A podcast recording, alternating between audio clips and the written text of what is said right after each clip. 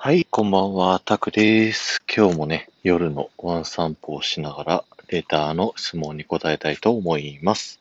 タクラジさん、こんにちは。クランブルです。こんにちは。今日はお伺いしたいことがあって、レターを送ります。配信を始めてから一月、聞いてくださるボビトモさんのおかげで、いろいろ試行錯誤しながら細々と進んできました。ここに来て、やはり元々のつながり以外のところでも、聞いていただける方を増やしたいと思い、知らない方のチャンネルへお邪魔するなどをやってみているところなのですが、自分のやっていることと似たテイストのチャンネルにお邪魔していくのがいいのか、全く違うチャンネルに伺うのがいいのかというところで考えてしまっています。たくさんは他の方の配信を聞くときの基準などはありますでしょうか？どんな風に聞いていくのがいいというおすすめなどありましたら教えてくださると嬉しいです。ということで、クランブルさんからのレターいただきましてありがとうございました。僕の個人的な意見で言うとですね、いろんな人の配信聞きに行くのもいいんですけど、究極ね、やっぱ自分の好きな人の配信になっちゃうんですよね。だから自分とね、同系列の配信を僕は聞きに行ってることが多いかなと思います。なので、僕はね、ディズニーのことがね、好きなので、ハッシュタグディズニーでね、結構ディズニー系の配信してる人を基本的にはルーティンとして聞きに行ってるイメージがありますね。あとは、クランブルさんもディズニー好きだと思うんで、例えばこのね、スタイフ界の中にはディズニー好きなグループが3つあってですね、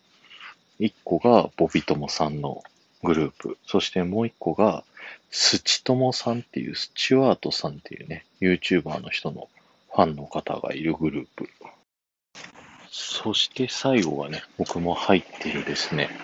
スタイフディズニーっていう風に3つねこのスタンド FM でディズニー好きのグループっていうのかなが3つあったりするんですけど、そういうのに入ってみるっていうのもいいと思います。スタイフディズニーバーの LINE のオープンチャットやってるんですけど、今見たらね、44人登録者がいるんで、そこ入るだけで、44人のね、仲間がいきなりできますから、そういった風なコミュニティに入ったりだとか、あとはクランブルさんが他にも趣味にしているジャンルのことを聞きに行くとか、そういったね、自分が興味あることを聞きに行かないと、なかなかしんどいと思いますよ。無作為にいろんな人の配信聞きに行って、無理やりコメントして、で、お互いのフォローを狙ってって、フォロワー増やしていくっていうスタンスだと、正直ね、辛いんですよね。なんかしんどくなっちゃっていくというか、だからもう自分の趣味の範囲、これだったらどんだけでもっていう、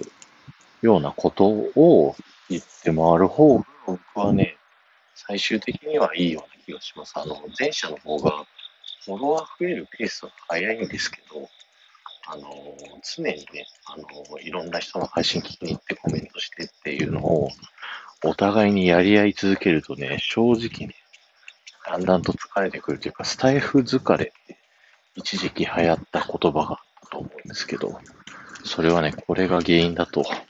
思うんですよね。なので、個人的には、自分の好きなことの配信をね、基本的に聞きに行って、好きなもの同士の仲間を広げていくっていうのが、個人的にはいいんじゃないかなと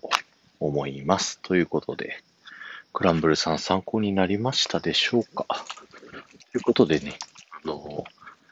タクラジ質問コーナーっていうハッシュタグで、レターで質問いただいた方のね、質問募集してたりするので、よかったらレター送ってきてくださいね。ではまた。